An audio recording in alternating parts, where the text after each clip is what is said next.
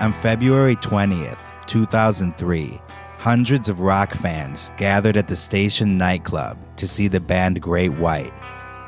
30 seconds into their first song, a pyrotechnic display ignited the entire building into an unimaginable inferno. 100 people lost their lives that night. How did this happen? Who's responsible? That's today on Death in Entertainment. Live from Los Angeles, 911, what is your emergency? Here in Hollywood now, two counts of murder. injury and death. Shocking new details. that has stunned the entertainment world. Um, this makes me a little nervous. The hair stood up on my arms. just like in the movies. What do you call this thing anyway? Death. Hello, hello, hello, everybody. Hey now, Hey, boo boo. Welcome. My name is Kyle Plouffe, My name is Mark Balcarin. and I'm Alejandro Dowling. and this episode is going to take us all the way to February 20th, 2003.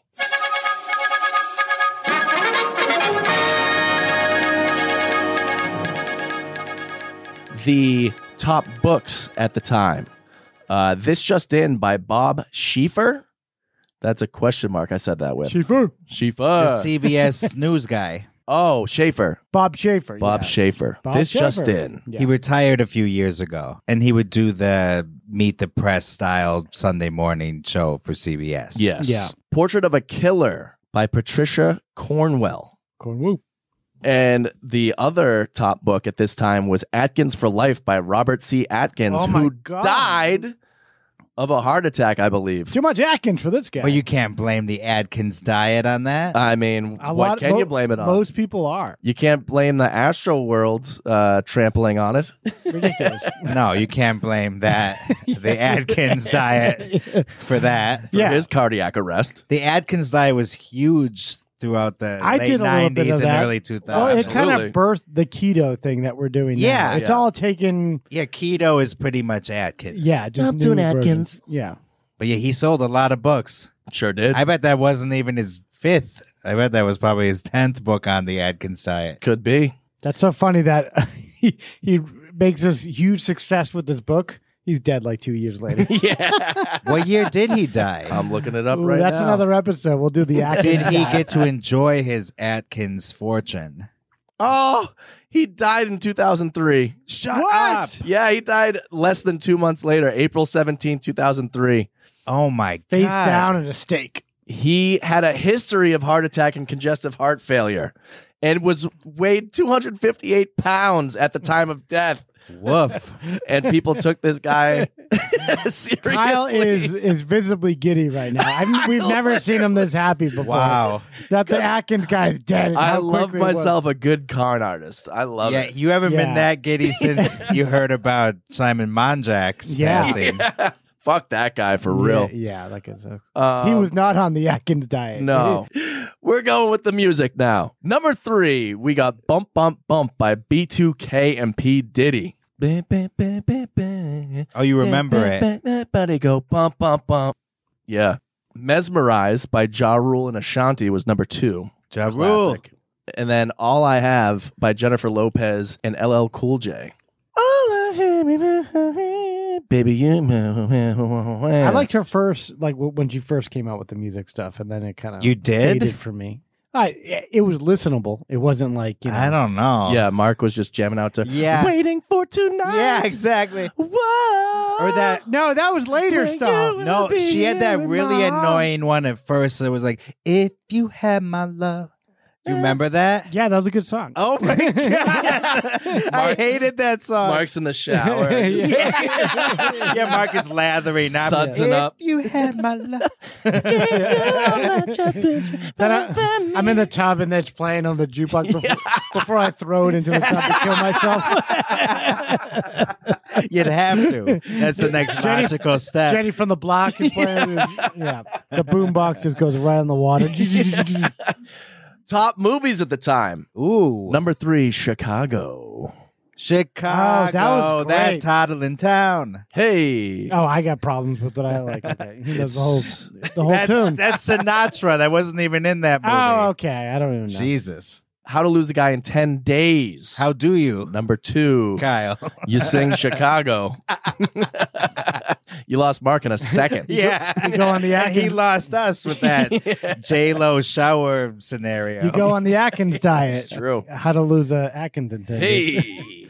and the number one movie at this time Ben Affleck, Can't See, Blind Guy, Jennifer Gardner. This might be where they have uh, met each other. Daredevil. Daredevil. Daredevil. Wow. Yeah. When superhero movies were out of favor Yeah. for the Yeah. most part. And the movie wasn't very good, was it? Colin Farrell stacked cast, in my Oh, opinion. Colin Oh, for sure, Farrell yeah. was in it. as Michael Clark Duncan before Michael Clark he Duncan. passed Died. away. Oh, he died. Yeah. Oh shit. Years While ago. Yeah. After dating Omarosa for a few weeks. Oh, God. Are you for Anybody real? would die after that. I'd kill myself. Andy was doing the Atkins diet. I heard. yeah. And listening to If You Had My Love in the Yeah. bathtub. wow.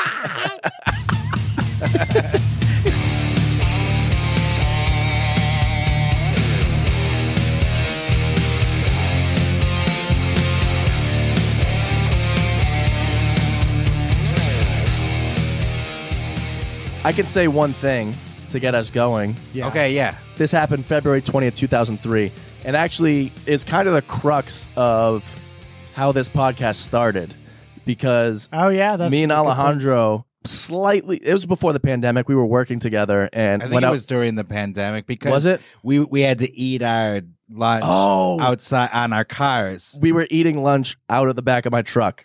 That's very like uh, that was the, it was the Because we pandemic. you it's like a couldn't hometown story kind of thing, you know. Yeah. Like, let me talk to you. You know, just a couple of guys on a flatbed of a truck. yeah well because some you couldn't burgers. eat inside the restaurant at Yeah. the time. yeah that is true. I had just seen the station nightclub fire footage, which I thought was like a news report. When I clicked on it, there wasn't like a trigger warning or anything saying like, "Hey, this is 18 plus." This footage scarred me so bad. I had to talk to somebody about it, and I watched it the day before, so I just throw it up on him like, "Holy shit, I've seen this footage. Like, it's really messing with my head." And his eyes lit up. No, because I don't want to say like the station In a nightclub. disturbing way. Yeah.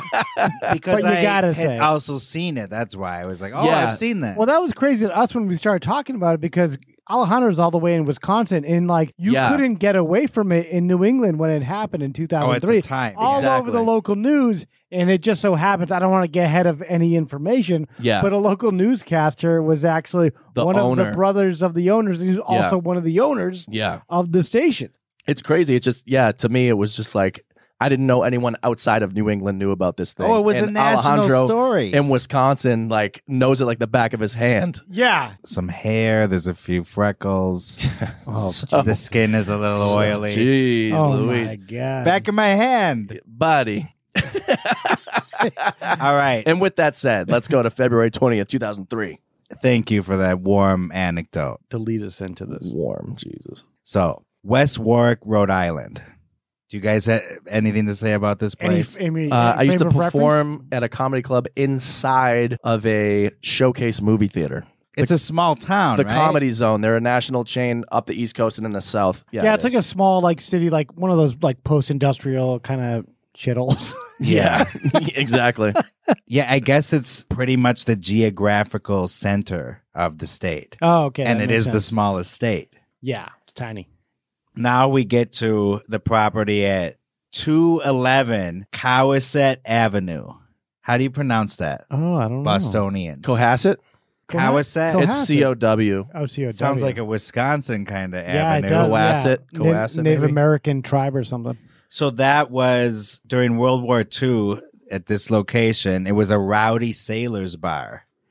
Then a guy named Raymond Villanova bought the building in 1974 and turned it into an Italian restaurant, Oh. which remained until 1982. Oh, And this guy was more interested in commercial real estate. So then he began renting to other entrepreneurs with as is leases.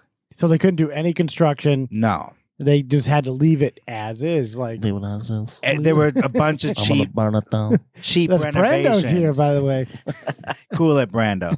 yeah, the renovations were all cheap, and the club name was changed several times from Glenn's Pub to Cracker Jacks to the filling station.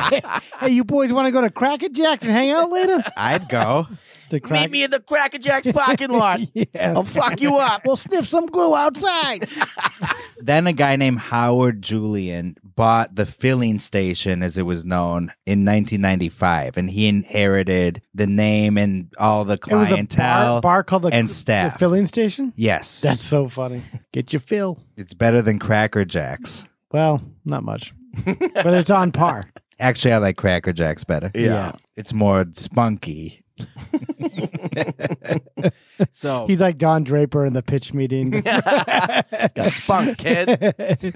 I'm a dumb Don Draper. yeah. and the filling station Dumb Draper. was located 100 feet south of the home of a guy named Barry Warner, the neighbor from hell. He would frequently complain about the noise. Oh my god. But there probably was a lot of. Oh, noise, he too. probably wasn't prob- wrong, but he, yeah, he, probably wasn't made a wrong. big I mean, stink. he's living next to a bar. What do you want? Yeah. And so then this Howard Julian guy that bought the place, he screwed in plastic foam blocks to the walls of the drummer's alcove. And then he kept the backstage exit doors tightly shut to lessen the noise. to soundproof it. to- Yeah. 'cause- yeah. And then the stage door, which is closest to this neighbor, Barry, was actually two doors back to back. But what did Barry have? Like, did- wa- it wasn't a resident. He had his own business. No, it was a residence. What? Yeah. they had houses that close to the station. That's crazy. So it was- that's why it was a major issue for the club, the yeah. noise. The zoning there is out of control. Oh, it's ridiculous. yeah.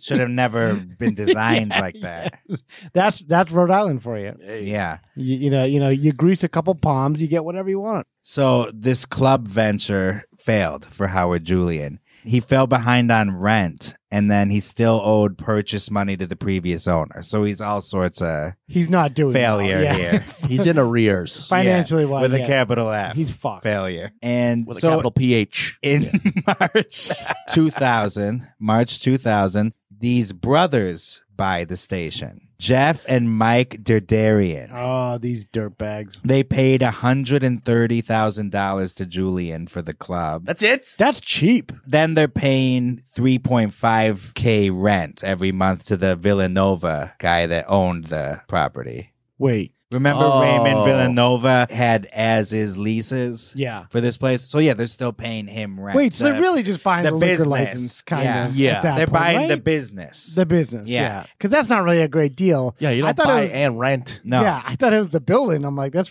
pretty good. Yeah, that would have been amazing. And it was a side hustle for these guys. It wasn't their main thing. Jeff Dedarian was a reporter for a Boston TV station, WHDH That was channel WHDH. four, seven seven. Okay, I was close. It was a number. WNBC. WNBC. and Mike Dedarian, other brother, he was an investor slash businessman who sold insurance. And he had more Nothing scummy sounding there at all. Right. And he had more personal wealth than Jeff. He was like a field reporter and like special uh, report guy. He wasn't the guy at the desk. Jeff Tadarian here at uh, Newberry Street. And apparently, Mike, the richer bro, liked to show off his wealth. And he owned and leased a Cessna 172 airplane, Shit. a 26 foot powerboat, and he drove a BMW while his wife drove a Mercedes. Hmm. Yeah. Nice lifestyle for this guy. Uh, Right. Be ashamed if something happened to it. And then the brothers also bought a nearby gas station.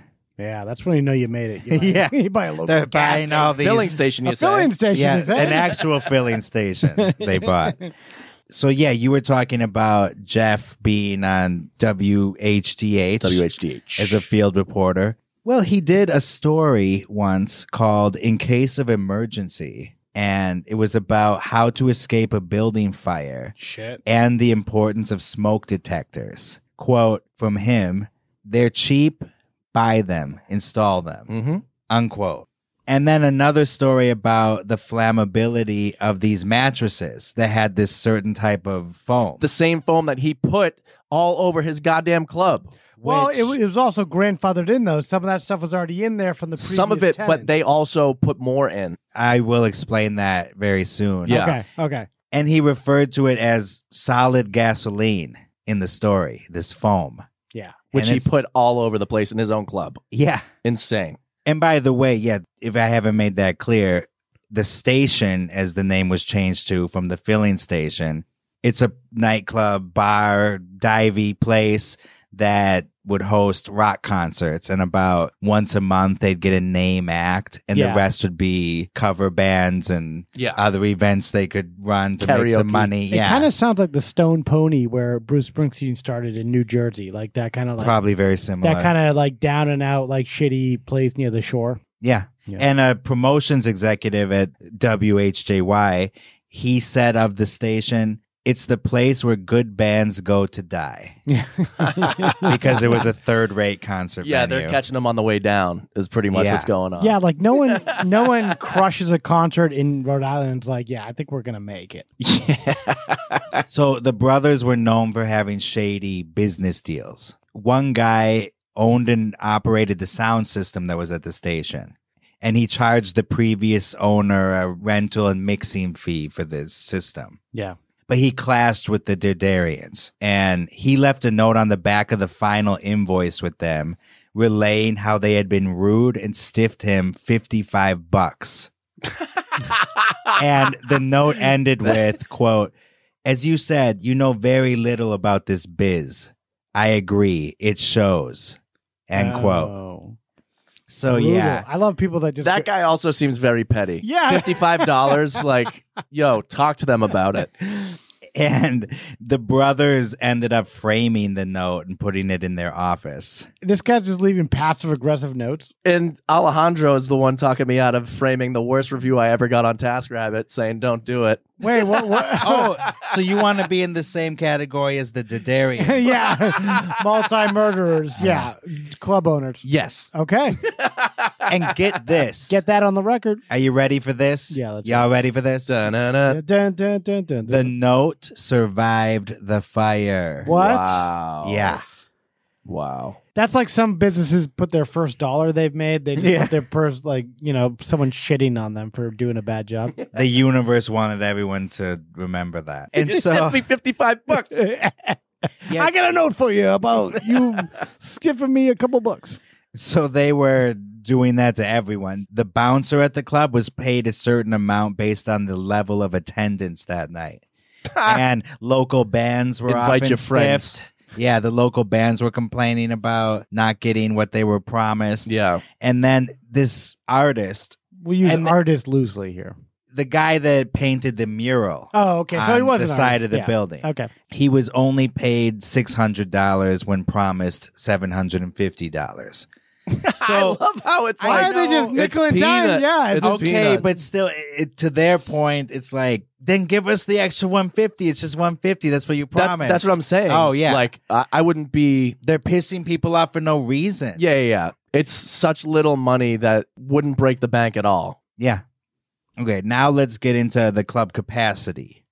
The legal occupancy with all tables removed could not exceed 404 people. Per the fire department. Yes. But the brothers listed it as 550. And why would they do that, you think? They did that because then national acts like Great White, Eddie Money, Dead Kennedys, and Quiet Riot, they would all come play there then. Mo money. I love the Dead Kennedys Come and on, Quiet fill Riot the being, being in the noise. same I know, and Eddie sentence. Money. Eddie Money. What's Yeah. with Eddie Money? No one- dude? no one fits here. So they were all promised a 500 plus capacity, and that was just a flat out lie. Wow. So that was a selling point. Five Yeah, a hundred selling point. Yeah. And so the brothers were then pressured to correct the noise problems by this neighbor, Barry Warner. points. this sounds like a fucking nightmare situation. oh, it is. They're in over why? their Would, heads. yeah, why would they get involved in Fucking this? Barry.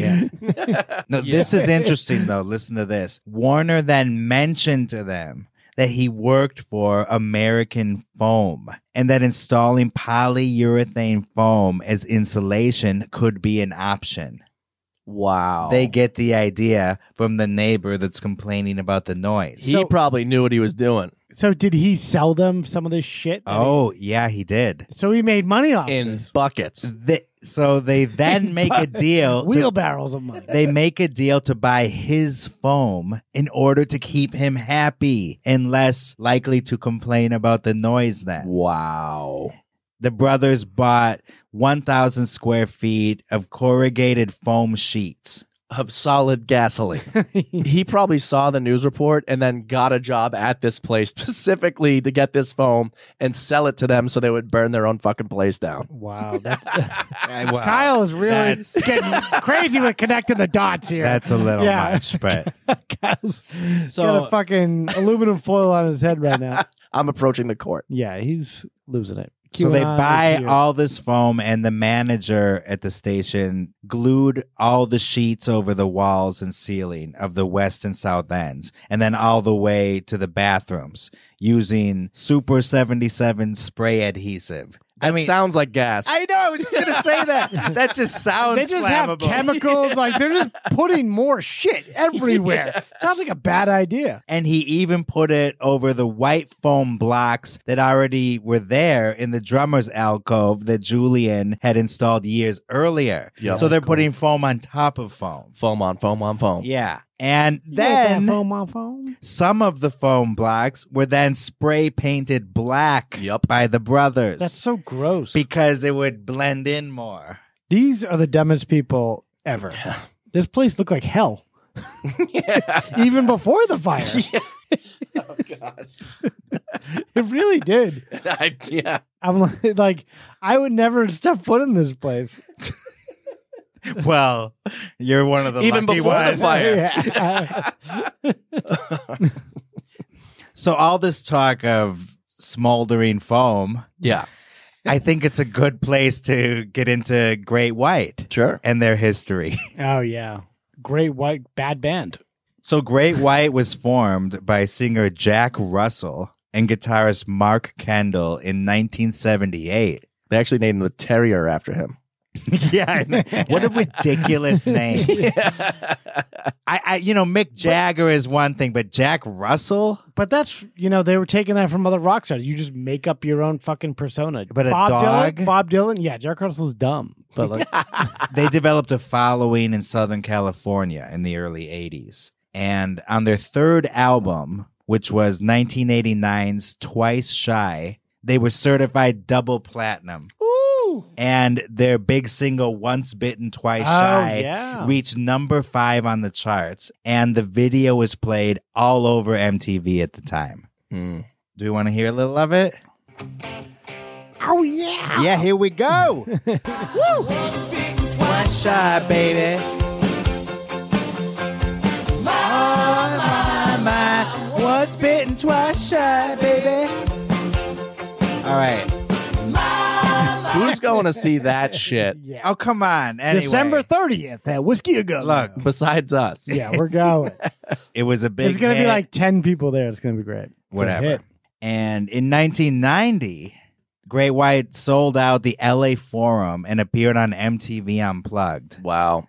Unfortunately for Mr. Russell and the band, it was all downhill from there. Yeah. And I do mean that. So like, okay, so they're they're on the cusp right here. Yeah. Of the end of, you know, glam rock The and the hair 80s, the metal, hair metal. and yeah. the 90s grunge For sure. becoming a thing, Yep. which killed a lot of those hair metal bands. They're like two years away from them being just eh, you know extinct. Dinosaurs. Yeah. Absolutely. In 1996, Jack Russell sold the copyright interest in the band, and then Mark Kendall and two other members left in the year 2000. So he sold away all the rights to his own song. Yeah. That's so dumb. That sounds like a bad coke deal or something. Like, yeah, he- he's that's he's a so drug dumb. addict and Yeah. alcoholic. So I feel like yeah, a, a bookie has a gun to his head while he's signing that. so after that, Jack Russell and Mark Kendall, the guitarist, both went on solo tours and had solo albums, but they were both a bust. So then they agreed to team up Who saw that coming? for a tour of smaller venues in 2002 and 2003, calling themselves Jack Russell's Great White. Not Great White, Ah. but Jack Russell's Great White because they didn't have It's the my rights Great White. You to can't have Great it. White. Yeah. oh my god, this is so pathetic. This guy's life know, is, is so sad. Jack Russell's yeah. Great White. Not only is it a bad name, but it's his own shitty fake name in front of it too. It's be so- like you're going to see Steven Tyler's Aerosmith. it's so stupid. and so not to shock you, but this tour that they're planning in 2002, 2003 had a low budget. Mhm. And the tour manager was a guy named Dan Beakley. And he had managed Wasp's tour in 2000. the white Anglo Saxons, Protestants. So he's just doing all the saddest former '80s kind of like people and Yeah. like rehashing their horrible careers. And this Beakley guy, he would also operate the tour's only extravagance, the pyrotechnics, which consisted of flash pots, which are electrically triggered effects, fountain of sparks, that sort of thing. Yeah. These kind of effects, you know, they work safely for big bands like Kiss in large arenas. But smaller bands started to adopt this effect for some reason to add a little more show to the show. But But, they let's think be that- honest, nobody going to these shows cares that much about some sparks flying. They just want to see some live music Yeah. and have Yeah. a drink. Play the hits. Yeah. Play the hit. Yeah. Nobody's going to see the sparks, is my point. Yeah. Totally unnecessary. Yeah. just like the scene in the Twilight Zone with the helicopter. so this incarnation, Jack Russell's Great White, had some new band members. So we have Jack Russell on vocals, Mark Kendall, the original member, on lead guitar. We got Boston Terrier. A guy named yeah. we have a Shih Tzu on the harmonica We got a Dotson uh, playing the, the cymbals. and a bulldog just sitting at the end of the stage. so we have Ty Longley on rhythm guitar, David Phyllis on bass, and Eric Powers on drums. And by the way, everyone but Jack Russell and Mark Kendall were hired as studio musicians. Hmm. Did you know this was a thing? So he pays them as studio musicians, and they're not allowed to say that they're in the band Great White or talk about it. Yep. Nor do they get to share in the tour's profits because they're just paid. So they're as just paid per That's gig? crazy. Musicians, Per yeah, Per gig? they're salaried Wow. Oh, that's as so session weird. musicians. The music business works so bizarre. Yeah, it's messed up. Yeah. By the way, it's Jack Russell's Great White that's going on tour this tour. Uh, Oh, really? Yeah. Interesting you just said that about Jack Russell's Great White because a lot of the fans referred to this version of the band as fake white. Oh, Hey. shit. not so great white.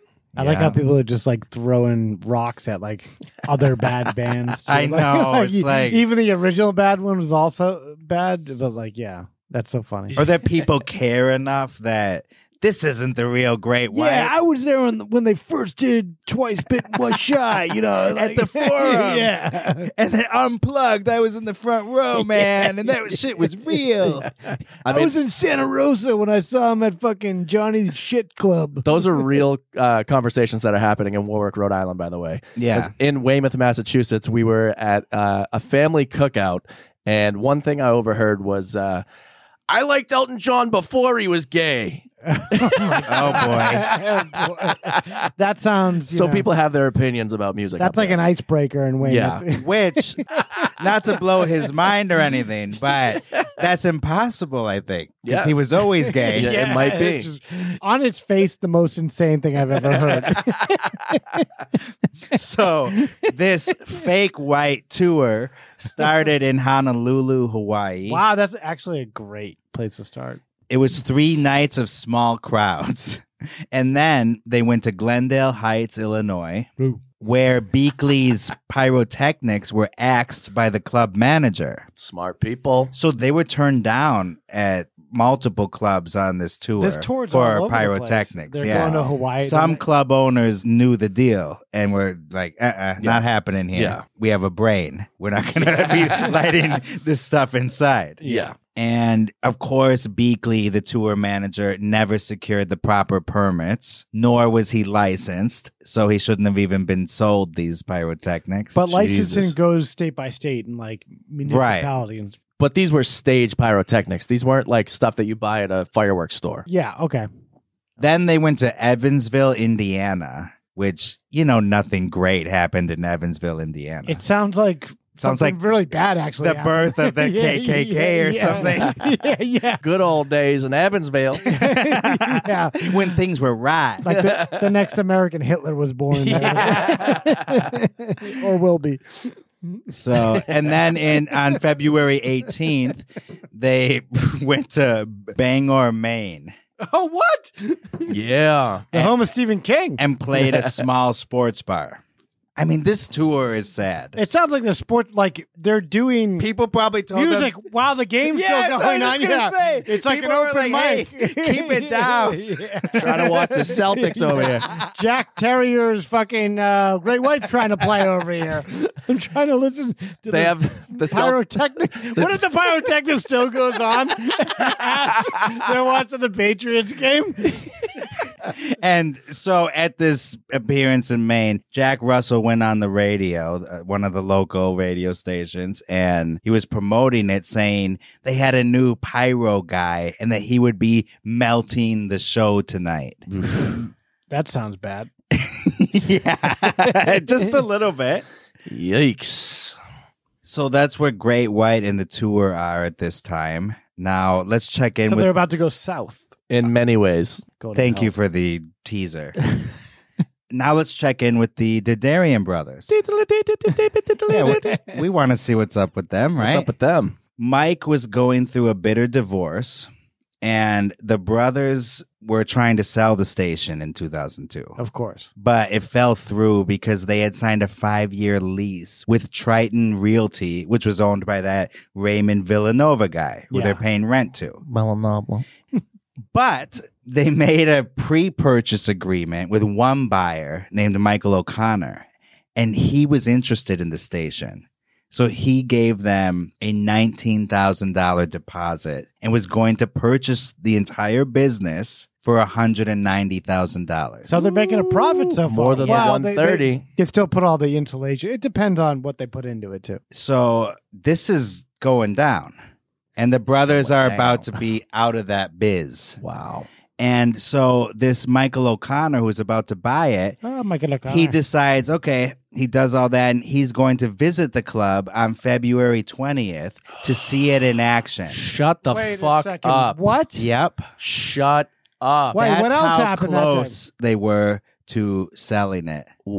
Wow. This albatross around their Yeah. neck. The night of the Great White Show, the This the guy new- shows up. The Prospective going- buyer. prospective buyer, thank you, visits the venue, gets a tour, and left early after he was satisfied with what he saw. oh, Didn't my stay to He- see Great White. The satisfied part is the bigger question. Yeah. what was he satisfied with? I'm satisfied. he saw a bunch of people having fun, drinking, spending lots of money, Yeah. buying lots of booze. The station was a happening place. Everybody knew someone that was there. Yeah. Needless to say, that sale never went through. I can imagine. Pretty bold of the guy actually fall through with it after this. but yeah, the next morning, Michael O'Connor's like, you know what? I'm still going to buy it. You know, I thought about this and I know there's a lot of baggage Yeah. attached to this place, but I, I'm still in. Yeah, the other guy's like, so you said 190, right?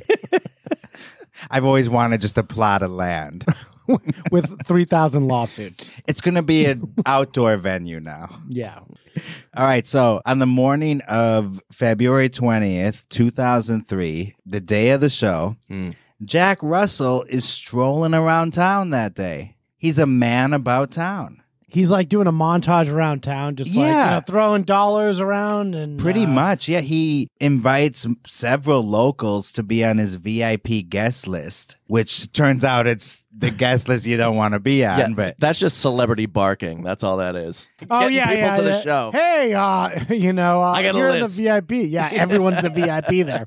so he invited some housekeepers from the Fairfield Inn Wow, where he was staying that's where I stayed. I'm not lying. in West Warwick. yes, when you played the Comedy Zone. wow, I did not know he stayed there. wow, that Only so the you're- top level entertainers in town. stay Yeah, there. goddamn right. Did you invite the uh, housekeepers to your show? I fucked them. Oh, Okay. Well, that's one Orgy. step better. Yeah, well, You're trying to outdo Jack different Russell. direction there. He also invited a group of construction workers who were eating at Denny's where he was Oh having my God. breakfast. This And guy. He's like the Pied Piper, bringing all these of people- Warwick, Rhode Island. yeah, of Warwick, Rhode Island. And then there were t- these two college DJs that wanted to do an interview with him, and then he granted their request. Come to the show. Yeah, and then after the interview, he put them on the guest list. I, Wow. who, I'd be wondering who in this town is not on the guest list. Yeah. you know. He even went to get a tattoo on the night of the concert. And then he invited everyone at the tattoo parlor to come to the show. what the fuck? Yeah, and why is he getting a tattoo right before the show? Like, does he think something significant is going to happen that He night? wants to commemorate. yeah, that's so weird. What a weird night to have gotten a Does tattoo. he do this at every venue? I don't think around the- so the- because he doesn't look country? like Pete Davidson or anything. He doesn't have that many tats. I was wondering what you're get- where you're going with that. Yeah, he does not look like Pete Davidson for sure. so he's inviting yeah everyone in town basically and this is kind of problematic because as you remember there's only a certain number of people that actually fit inside the club 550. no that- 404. yes but it shouldn't have even been 404 you want to know how that happened there's this guy dennis laroque and his nickname was rocky Rock. go get him rocky you know how we have a shit list getting started Yeah. with Yeah. these episodes Is he going to be on the shit list? They actually, this episode is going to really The Dadarians are blow definitely on the up. shit yeah, list. this is going to blow up the shit list because we have the Dadarians are clearly on it. Yeah. Oh yeah. You know, we can talk about Jack Russell, but this Dennis LaRoque guy definitely on it. So he was the fire marshal in charge of enforcing the Oh. state fire code and calculating the legal occupancy. Let me tell you something. Yeah, so the capacity went from 50 when it was a restaurant. 50. Kyle, you okay? That was just. I mean, we we know we have a master impressionist over here. You just said the words that Fire Marshal Bill said, but you said it not even like Fire Marshal Bill at all. I know I wasn't going to ask. I just moved on. Let me tell you something.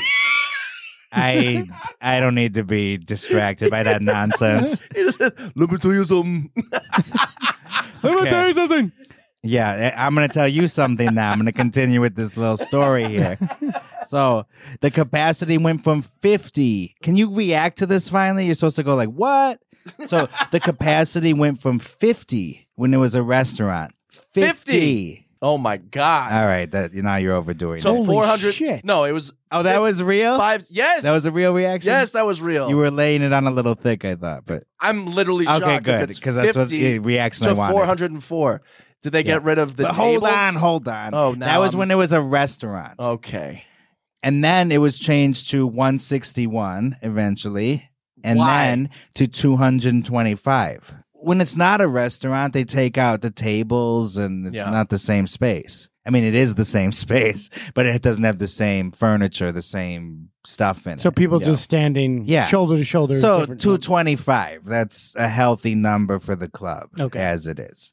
But that 225 number keeps ballooning through the years. And in December of 1999, it went from 258 to 317 when they removed some more tables. Uh, I love a good odd number like that.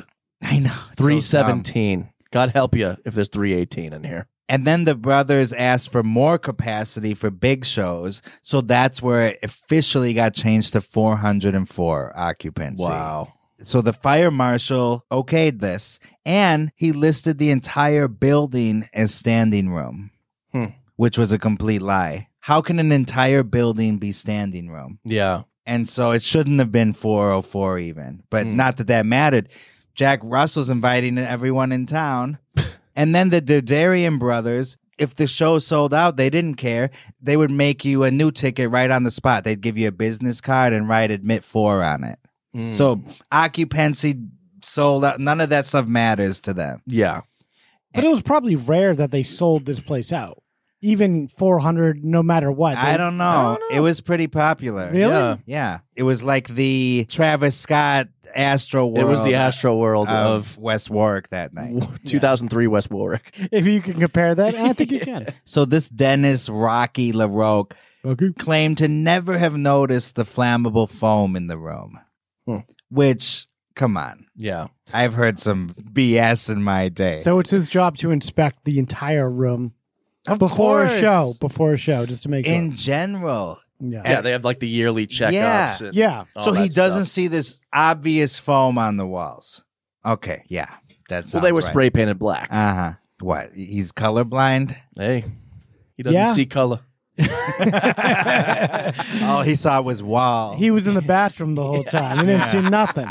So if this guy had done his job and enforced the right code, none of this would have happened. Well, come on. This is Rhode Island. You It's know, possible he was on either- the take. Either it's a payoff on the, take, take, really? Yeah. or just lazy. And you want to know why he Equally was never possible. why he was never criminally charged? Because they couldn't prove that he was acting in anything but good faith. Mm. Well, that's hard to prove. And the show itself, the cost of it was seventeen dollars Wait, what? The budget at was the 17? station. No, it cost seven. The ticket cost seventeen dollars. Uh, For everyone, I'm- general I'm- admission? yeah, I'm going now. I'm we're done with LaRoque. Okay. we're done with the fire code. Now we're gonna get into the show. So the local bands that opened for Great White were Trip and Fathead, Coming on, fathead. and they were done by 10:30 p.m. The local station WHJY was sponsoring the show, and they had this DJ named Dr. Metal. He took to the stage with other promoters to pump the crowd up and encourage Budweiser drinking, and then he was giving away T-shirts. Budweiser? Yeah, drinking? let me explain that. So d- they're he was like, "What up?" yeah, these are the concert promoters. He's like the he hype works man. At, yeah, he Yeah. works at the local radio He's station. like the Duff guy or something, from- Right. From, Simpsons. Yeah, Dr. Meadow. And Budweiser was an official sponsor of the show as well. And Okay. they were doing this promotion that night where they would bring fresh beer from the local plant. What's Oh, that wow. called? I Uh, remember the born on dates. yeah, Yeah, exactly. yeah. Yeah, the That's Born on it. Day, Thank yeah. you. They did the Born on Date promotion So it was that born night on that day. That's so stupid. with Budweiser. Yeah. And I'm sure it tasted very different from the other Budweiser. This is definitely a Budweiser audience, I'm sure you mean that as a and compliment. I don't mean ours. I mean uh, Great White. yeah, our audience is more of a Miller High Life yeah, crowd, Bud Light. Yeah, right?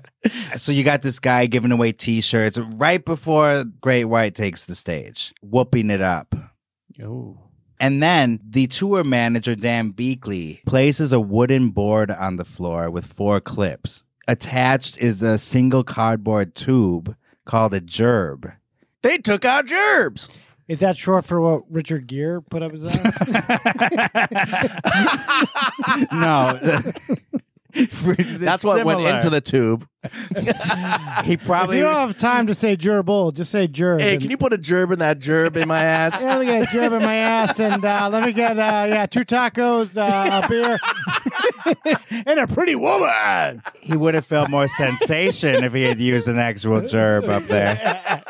Get that thing lit, you know? yeah. so no, a gerb is not a gerbil. It is not a sex toy of Richard Gere's. It is a device. Well, that- the Richard Gere, they're both the same thing. it's a device that produces uh, a dense plume of sparks, and it doesn't have any post-burn ash. So it's very Incendiary and done. yes, exactly. So it burns quick. It doesn't leave a lot of shit in the air or something. Right. Yeah. And it is labeled as a 15 by 15, which means that it is going to shoot 15 feet in the Okay. air and last for 15 seconds. It seems like you need a big space for this. you need a bigger space than the station. We're gonna need a bigger space. Yeah. yeah. according to Rhode Island law, these gerbs have to be lit by licensed pyrotechnicians. And you need a permit from the town fire marshal. And then you have to have fire extinguishers nearby. None of which was the case with Mm-hmm. Yeah. the station. Strike one, two, and then three, you, four. you also have to provide demonstration. You need to get sprinklers approved. too. You need uh, yes, proper water sprinklers, would yeah. be nice. And oddly enough, the Derdarian brothers didn't have a problem with these pyrotechnics, but they did ban confetti from the club. what the fuck? Guess it's hard to clean up, Yeah, like the silly string in Hollywood. right? Yeah, remember that? That was your platform for Yeah. running for mayor of uh, Hollywood. Yeah. was no more silly string, which is, you know, that's all you need. That's all Yeah. we need to clean up this town. So, to backtrack slightly from the night of the show in Chicago, there was a crazy incident that happened at this club called E E2. I remember this. there was a club stampede just days before the station that left 21 people dead. So Jeff Derdarian, the news reporter brother, had just recently started working at a different news station called WPRI Channel 12. the CBS affiliate. When Okay, he was working for NBC in Boston. gotcha. WNBC. And so now he's on CBS. CBS. Who? And because of this club stampede that happened in Chicago, he decided that he was going to do a big story on club safety. So he had this guy named Brian Butler, who also worked at the news station, come to the show that night. And so Brian Butler was there with equipment from the station filming around the club. Mm. And before to Hmm. the, show how safety really worked. yeah. They were basically getting B roll footage of a nightclub for the story. Oh, dude, it also promoted his own Mm-hmm. Yeah. fucking nightclub. Exactly. Scumbag. Yeah. So at this point, now we're back on the night of the show. And the cameraman's there, did the B roll footage, and the local bands played. Dr. Metal gave away t shirts, Dr. Metal, and oh, you need a prescription for rock. yelled at everyone to drink Budweiser, and everyone was having a blast. And then at 11 p.m., Great White takes the stage. Why? At 11:04, Jack Russell. the stage lights go out. And then at 11:05, Jack Russell comes on with the mic and he goes into a song called not Once Bitten Twice Shy, but it's called Desert Moon. A B side.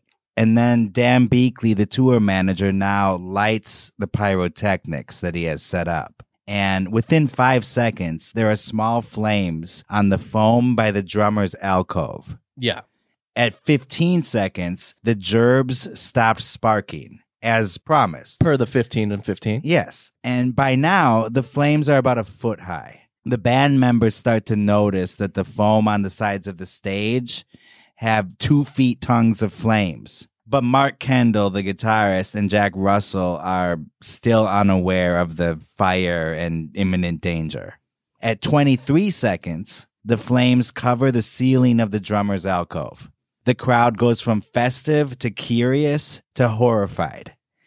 At 26 seconds, smoke fills the cathedral ceiling above the dance floor and begins to billow down into the club. At 36 seconds, the stage door is wide open. Great White stops playing finally, noticing the flames on the west wall. Well, that's not good. Yeah, and Jack Russell speaks into the microphone saying what Kyle just said Wow, that's not good. The understatement of the century. Yeah. And then Jack Russell proceeds to throw his water bottle at the flames, Nice. which is The man tried. Yeah, it's like fighting a saber toothed tiger with a toothpick. Yeah. You like that analogy? That's great. so at 50 seconds now, 5 0, that's when the fire alarm is triggered. Wow. And it's a loud horn. Strobe lights start flashing. It's like a pounding rhythm of doom, this fire alarm. It's like when the British, when like the Blitzkrieg were happening. Yeah, and it's stuff. like It what you sounds- imagine the apocalypse sounds like, Yeah. or when the Russians are finally attacking. Yeah. Yeah, just awful. At 57 seconds, Beakley, the tour manager, who had been looking for a fire extinguisher since the flames ignited.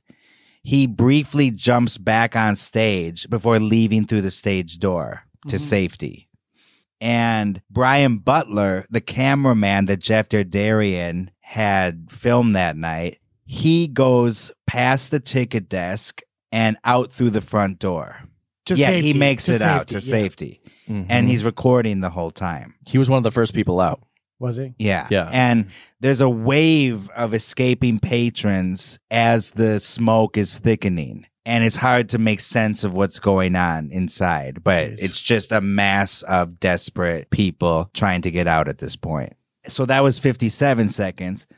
And anybody who didn't escape within 90 seconds stood little to no chance of survival. Think about that 90 seconds. Yeah. The problem is all the other people in front of you. Yeah, You know, there- exactly. There's no safe way of getting everyone casually out of this building. You Mhm. know, it's just like there's Mm-hmm. Oh, it's it, not would- it set up turned for it that. like the stampede. Like, it's an absolute nightmare because we're probably going to get into this right now, but the Dadarians set up almost a house of horrors. If anyone needed to escape, there was very little chance of them being able to escape this place. right. So the state building code required sprinklers in all places of public assembly that are occupied by more than 300 people. That's a requirement. Mm-hmm. Yeah. How many people were at this show? A lot more than the capacity of 404. Yeah. But the reason they weren't is because of grandfathering, which is buildings constructed before the date of the sprinkler requirement were exempt unless they had undergone a change in use or occupancy. So that's how they skirted around this issue. Yeah. But you can be grandfathered in for even commercial use places like this that have Yeah. that many people. Mhm. That that is not that's unheard of.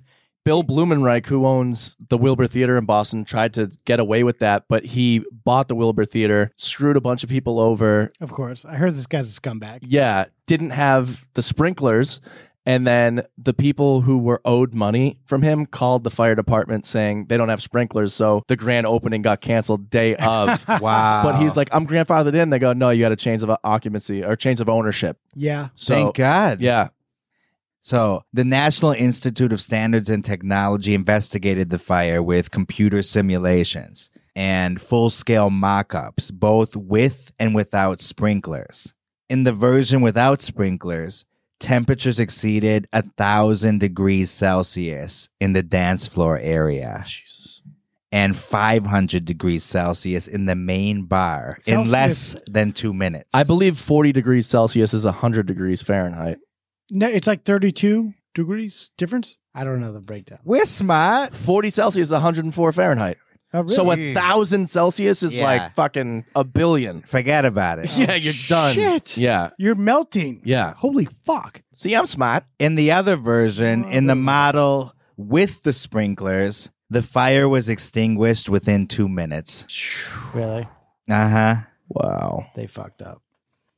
One thing you guys were talking about is the craziness of exiting, Yeah. getting through the door. Well, so many people, when they heard about this fire, they said, Oh, gee, you know what? That wouldn't have been me. I would have been smart enough to leave. I would have Yeah. been smart enough to find the exit. Every dude thinks they're like the smartest at like getting out of situations. But the reality is, it's just there was no way to Well, escape people at a were certain trying to point. crawl over other people, right? Yeah, and it was totally dependent on the luck of where you happened to be at the time of this. It had nothing to do with who was wiser to escape. And what happened is there's four exits to the club, which is, I guess, okay on paper if you see a layout of the club. But the problem is the band door exit was, first of all, that's covered in flames by this point Yeah. and it looks very treacherous to get through. But then there's two side exits, but those people don't really know about those exits. And here's how the main entrance was designed. You enter through these doors, and then there's a hallway that is angled downward. Mhm. And you go down the hallway, and then there's the ticket booth and the entrance to the club. So it's a narrow walkway. So even worse on the way out. That is really good though if you're trying to stop people from sneaking in to see shows for free. Yeah. But that's horrible if you're trying to escape to safety. It was purposely bottlenecked. Yeah. And this was the main entrance that people knew to escape. The only entrance that they really knew to escape. The same entrance that they came through. But to play contrarian, uh, it- Okay. so think of a movie theater. You know, they're purposely trying to stop people from sneaking in there too. They kind of bottleneck in a lot of places also. Yeah. They're not safe either. really? Just Yeah. in general, most movie theaters are. Well, I always think that when I'm at the top row Well, watching yeah, a movie, If there's that- a fire or a shooter, Yeah, it you're takes a kinda while fucked. to go down all those stairs. yeah, that's true. I'm not trying to uh, advocate for the Didarians or anyone. So all the people saying like, "Yeah, I I would have gotten out." Like, good luck because Yeah. you're trying to get through this narrow hallway where there's 50 people in front of you already sandwiched in. Yeah. Imagine you're behind someone trying to get out. The person in front of you trips and falls. You get run over essentially because the person in front of you tripped and now you trip over them and then the person behind Yeah. you runs into you. That makes sense. And then there's this thing called the commitment phenomenon, which is where an individual or group facing increasingly negative outcomes from a decision nevertheless continues the behavior instead of altering course. So it's kind of like um, what is that the the Einstein thing? You know, insanity is doing the same thing over, and over, and and expecting it- expecting a different outcome. Yes. So I think that's kind of plays into that also. Yeah. And in reference to the station, It applies to anybody that was committed to their escape route. There that you couldn't- go. That couldn't do it. that's exactly So it. rather than try to like like a like a mouse or a rat Go or someplace something, different. Try to go into another area of the the maze. They just kept going in the same direction, Mhm. thinking they're going to get there. The front door is how we got in. That's the way we're getting out. Not only that, the Dirty Didarians on the shit list, they had a problem with people sneaking into their concerts. oh God! Uh, so they chain locked the side doors on either side. So people What? were trying to leave, but there were literally chains locking them to be able to not leave the side doors. This is true. Wait a second. Uh, 100%. I don't know about that. That's 100% true. A 10 year um, retrospective on the station nightclub fire from Rolling Stone magazine talks about inside a flashover spread rapidly among flammable foam used as insulation. Meanwhile, two of the four exits had been chained shut. And a bouncer initially forbade patrons from using the stage door, creating a bottleneck at the front door. Hmm. They had a problem with people sneaking in, and they literally did chain a couple exits shut. But you're you also uh, we've talked about like the structural changes that were made. Like one of the doors was cemented shut, wasn't Yeah, it? there used to be more exits, and there used to be an exit by the bathroom, but that was since cemented shut. Hmm.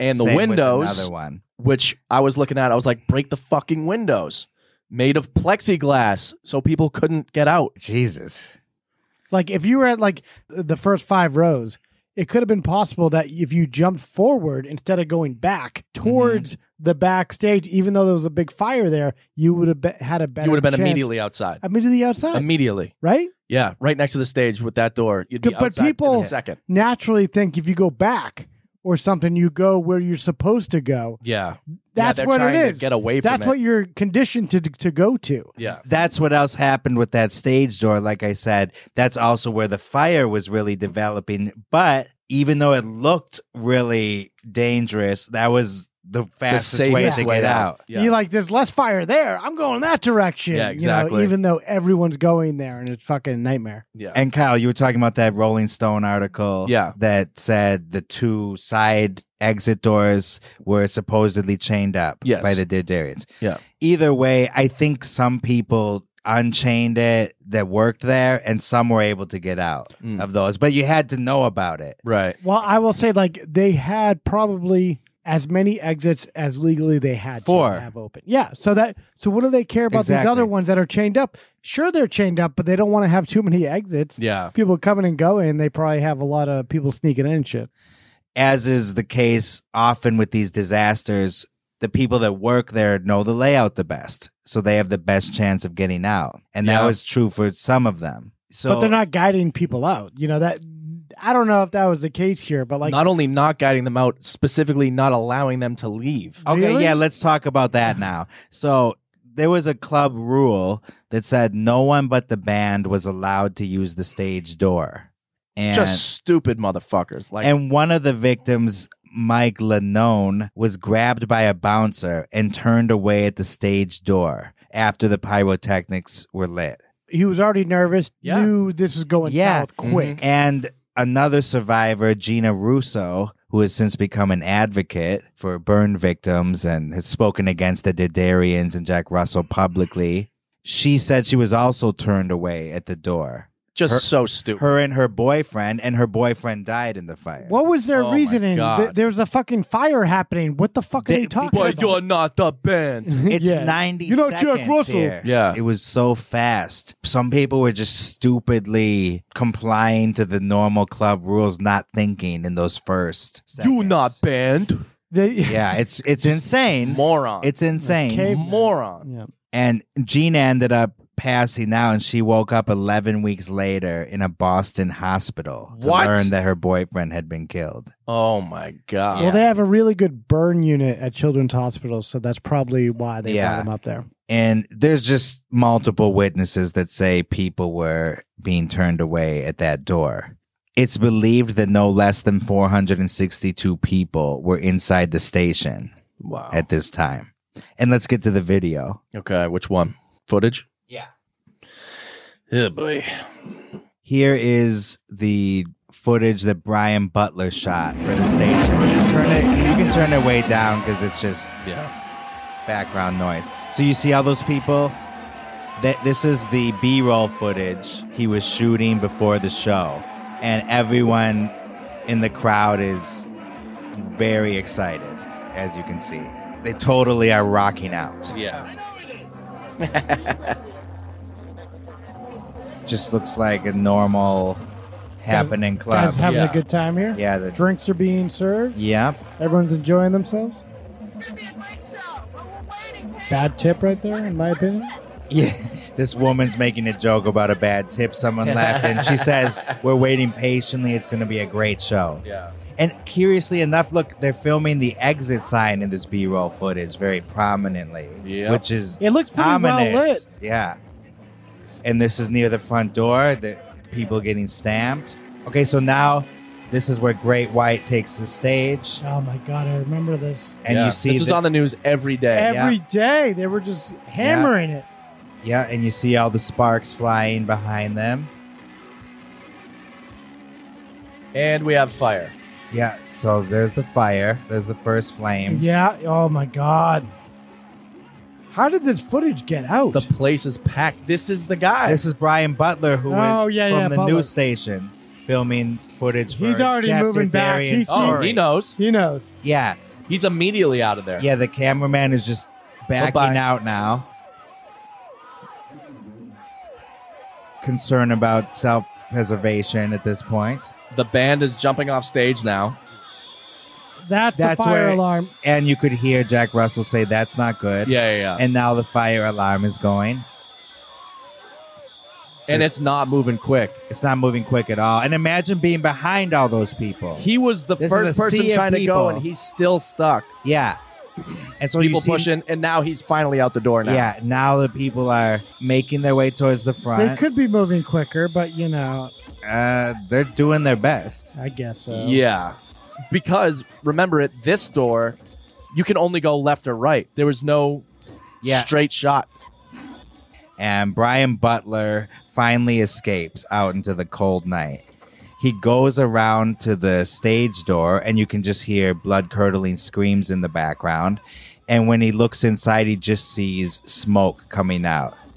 Yeah, it's just flying out of there. and he asks, "Is anybody inside?" And then he goes around to the side, and what you just saw there is, Someone jumping out the window. yeah, you saw literally someone broke the atrium window and went through it and ran out, and you see him running to safety, And, then people are Brian, stuck. yeah, and then Brian Butler now makes his way back to the front. Why doesn't he put the fucking camera down? I know. Just, like help people. and out. then you see people at the front now stuck in the entryway, Like they're not moving. totally stuck. anywhere. yeah. So from then on, the video it's just more burning, more screaming. Yeah, and just horror. Absolute horror. But the majority of the people did get out, obviously. Yes. But like, About a quarter of the people died that were there Yeah. Uh, that night. that's crazy. So that means three quarters survived. but some were like half stuck out the door, like they were just kind of almost out. Yeah, and they didn't survive. It was so hot that even though they could reach their arms out, the rest of their body was in this inferno, Oh, Yeah. and bodies were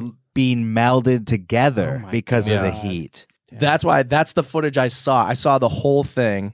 And then when me and Alejandro were having lunch, I like had to get it off my chest because it messed me Yeah. up so bad. Well, you guys were talking and about he, it. he was saying he was like, that is one of the most fascinating pieces of media that exists.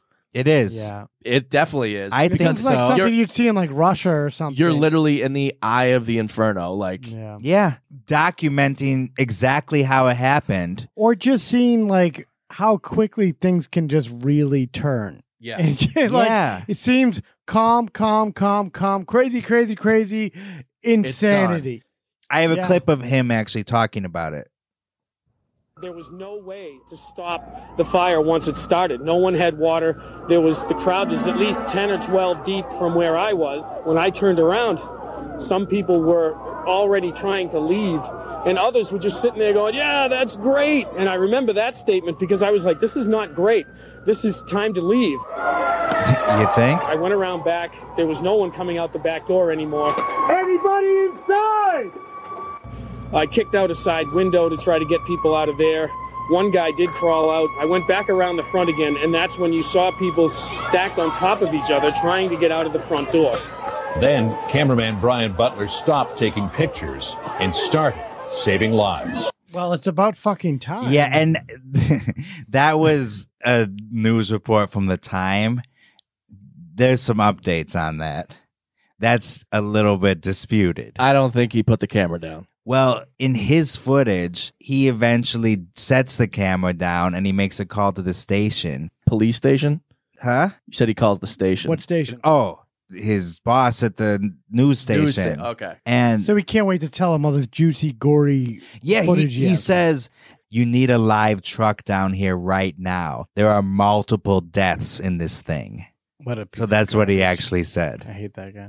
And he was sued later on because several people accused him of blocking their way out. Oh, that he wow. delayed. You know, that's their what I thought exit. when, when he came out of there and he was just like shooting instead of just There were people You- pushing You, him. keep fucking. You keep going, buddy. yeah. And You're in You're leading people's the way. way. yeah. I I mean you can't see the other way so you don't know if there's people blocking his way, but there were definitely people pushing him. You know what I'm gonna say?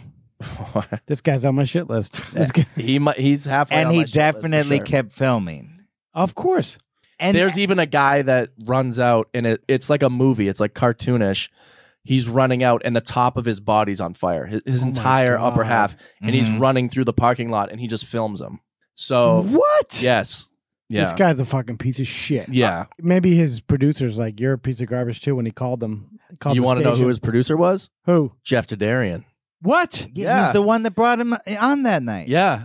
What? Yes. D- wait, did you miss that when I said that? Yeah, I did miss that when you I said said it that. several times. because he went to WPRI, which is Channel 12. They were uh, doing the news, B-roll footage for the Talking the about- story. talking about how safety should be run at a club because the Chicago deaths. Oh my They were god! filming a I story thought he about was a different Chicago. local uh, news guy. No. Mm-hmm. Shit, that's crazy. Jeff Dudarian had him there that night filming. Yeah, Oh. So There's- not only did the future buyer of this place, who put a deposit down to buy the station nightclub, show up that night and Had the leave night early. Of, night of his life. yeah. They also had someone filming from the local Providence CBS affiliate about how safety should be done at a nightclb the same night. Mm-hmm. The CIA was in Mhm. there Yes. too. They, yeah, Yeah. a lot of things were going on there. Yeah. too. and Jack Russell got a tattoo earlier. right? Crazy day. Thank Of God. Flames. Really? That's not true. No, it's not true. There's a ton of stories that come out from this night of tragedies and survival as well. Rob Feeney and Donna Mitchell were knocked over near the kitchen by a man engulfed in flames, and they eventually got out. And the Cormier family ignored the bouncer at the door that wasn't letting people out the stage door and got out to safety. Good. Yeah, I'm surprised everyone didn't ignore that guy. Yeah, fuck that guy. And then the dad of that family that got out to safety then patted one of the band members on the shoulder and said, Nice show, man, to no laughter. Jesus Christ. Gallows humor at the worst time. Yeah. That's no time to tell a geener. Not, not at all. At least wait a couple hours. Yeah. You gotta, you know, time your geeners out better. And by the way, the bad bouncer who allegedly wasn't letting people out the stage door, he was later ID'd as a guy named Scott Vieira. And this Scott Vieira guy was a complete tool. He was on disability for like hurting his ankle once. That- That's a big New England thing. you Yeah. know. I, I've told that story about the guy in Stop and Shop that threw all the all the empty um, uh, Boxes. cardboard boxes in a room, and he and he laid himself at the bottom of it, and then he had his boss come in, and he said he fell from on top of these boxes or something. Oh my God. And he got like a, big suit for like you know hundred thousand dollars. I can't work anymore. Maybe we're the idiots not doing that. I know it Absolutely. actually sounds like a good idea. Get some oxys, dog. and so this guy would I'll negotiate for Roxy's. he'd sit at home all day and then he would work like events at the station for peanuts Yeah. and he'd get free beer and you get to meet the band. yeah and so he, he was taking his job very seriously i guess that night Ugh, wanted to keep the didarians happy fucking he of loser. course denied doing this Yeah, of but course. he's been id'd by multiple people 24 people escaped through the stage door to safety and only eight were non-band people Jeez. Um, and then Tracy King, uh, one of the good bouncers. One of the good ones. This is this is though really what's the word I'm looking for? probably not. Heartwarming. Probably not. Oh, I thought it was gonna be happy, but maybe it is kind of like a Well, he's a silver lining. he was a hero, Okay, and it's he was throwing people out through the atrium window, Wow. but staying inside, throwing people out. This guy gave his life to save people, and they all remember his name. They told his brother, "Your brother Tracy saved our life that night." Holy they re- shit. they remember him throwing them through the window. It's not just a legend that might have happened. yeah. And he, the He didn't smoke make it. got to him Yeah. eventually, and he died. And he could have gone out the atrium window anytime. Many times over. So Tracy King on the opposite of whatever our shit list would be. yeah, our good list, yeah. the nice list. yeah. one of the session guitarists, Ty Longley, who was part of the band but wasn't allowed to say he was actually playing with Great White, Naturally, he did not get out the stage door and he ended up dying in the fire. oh, he did. Yeah, so Yeah. he was the only band member. I didn't know that anyone died. from the band died. I Yep. thought they all got off. So Alejandro has refuted this. I don't know if there's like specific documentation, but the rumor was that he he got out and then was like, "Fuck, I need my guitar," and went back in. what? But didn't you say that was false? Yes. What really happened was Ty Longley ran over to this other guy named Bill Long, who was the road manager of one of the opening acts. And then they w- together went towards the atrium. Long was later pulled to safety while Ty had gone another way. Wow. What I think happened, or what I think the reason is for this version that was created where Ty went back in to get his guitar, is because it makes him sound stupid and callous. Even though he was a victim, there were a lot of victims' families that resented his name being in the same Hmm, Mm. sentence with all the other victims because he was part of the band. He was a perpetrator. in Yeah. their- their eyes. Yeah. and Oh, I yeah. think that rumor must have been started by someone that wanted to give him a bad name. yeah. yeah, or My theory only. or the uh, the defense or something in a, a civil litigation. It does make them sound very dumb. Yeah. It does. Some people hold on to their guitars like that. I'm not saying this guy did, but like that is a plausible lie to make up if you're trying to make it look like Oh, yeah. he was at fault for his own death. It's like the Mama Cass ham sandwich thing. But there, yeah, there ha- there must have Um, been sandwich. insurance that was kind of like paid out the fucking nose for a lot of this shit. Yeah. And then other heroes were Seamus Horan and Rick Zanetti, who were part of the Denny's crew that were invited by Jack Russell. really? They were pulling people out of the building through the windows and doors wow. and sometimes retrieving hair and clothing only instead of the person. Christ. That is just They're melting. terrifying. awful. the bartender and then one of the shot girls with the Budweiser that was going around that night, they were escaping together, but then the bartender took a quick fatal detour to the club office instead. And then another guy stumbled into the back storeroom and he saw a few other people, including Dr. Metal, Oh, the man. radio guy that was giving from a- WHJY. the one that The was giving Budweiser. away free Yes. t-shirts before Great White took the stage. So he was hiding in the storeroom. And so then this guy saw that and he left and took a lucky turn to exit through the kitchen door. But Dr. Metal did not escape. Everyone in that storeroom died. Mm. And then reports from the front entrance, there was this guy that looked like a linebacker. He charged through everybody to get out. So he's not a hero. He's like George Costanza in that Seinfeld. Yeah, where he he's- knocks over the clown and the kids. Yeah. He's on our shit list. Ugh. And people fell down and were wedged like dominoes from the floor to the ceiling.